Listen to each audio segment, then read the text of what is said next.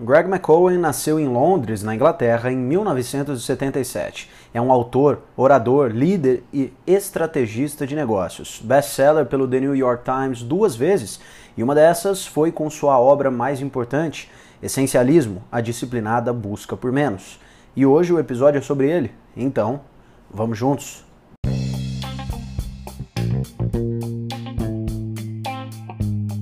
Muito bem, meus amigos, sejam muito bem-vindos a mais um episódio do nosso podcast diário. Meu nome é Murilo e é sempre um imenso prazer tê-lo aqui comigo. E essa é a segunda temporada do 24 por 7.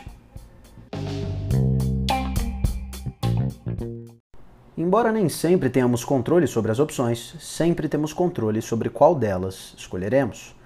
Um dos meus escritores favoritos escreveu de longe o meu livro favorito.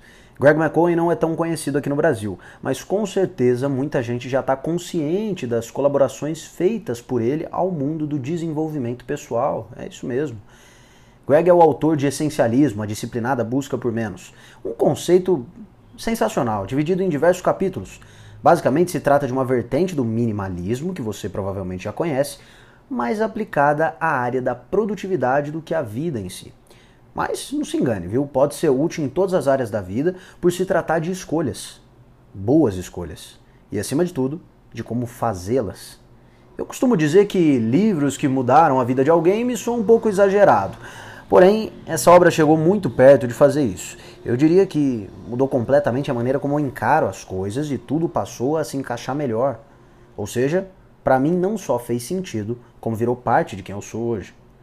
Por isso, eu vou fazer uma breve síntese para vocês do que se trata esse conceito criado e descrito no livro de Greg. E eu espero que de alguma maneira ajude você. Bem, então vamos lá.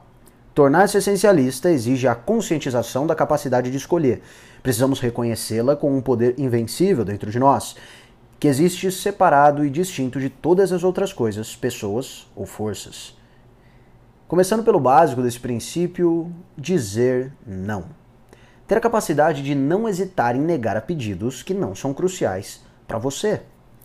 Parece besteira, viu? Mas repare em quantas vezes você diz sim a alguém com medo da pessoa te julgar, de não gostar mais de você.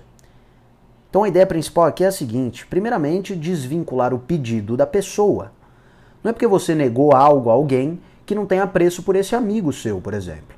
Em seguida, caso ainda esteja difícil de negar as coisas, passe a colocar os prós e os contras na balança. E repare que grande parte das vezes você toma frente em pedidos que te prejudicam, ao invés de te fornecer algum benefício. Isso é terrível, isso não faz sentido nenhum, isso é perda de tempo. Agora uma frase dele, abre aspas. Os essencialistas veem as soluções de concessão como parte inerente da vida, não como algo negativo. Em vez de se indagar do que tenho que abrir mão, eles perguntam em que quero investir tudo. O impacto cumulativo dessa pequena mudança de ponto de vista pode ser profundo. Fecha aspas. Prosseguindo com a ideia, com a ideia anterior, perdão, e utilizando as palavras do autor como âncoras, chegamos a um ponto crítico desse episódio. Os essencialistas não fazem as coisas em menos tempo. Eles fazem as coisas certas, apenas as coisas certas. Uma passada super breve em um livro que, apesar de curto, gente, tem muito poder de mudança envolvido.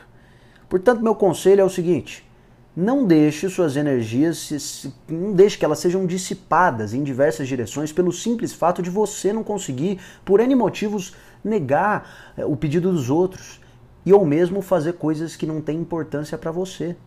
Ou seja, não desperdice suas energias. Muitas vezes nosso grande problema é algo mais fácil de resolver do que imaginamos. Exemplo disso é essa palavra tão poderosa: o não. Leia esse livro. Não é uma obra qualquer. Vale cada segundo. Valeu para mim, pelo menos. E eu espero que tenha começado a fazer algum sentido para você também.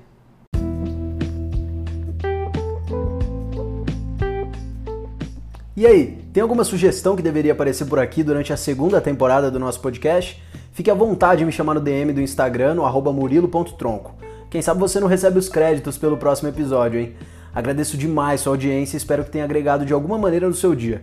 Meu nome é Murilo e esse é o 24 por 7, sua dose diária de reflexão.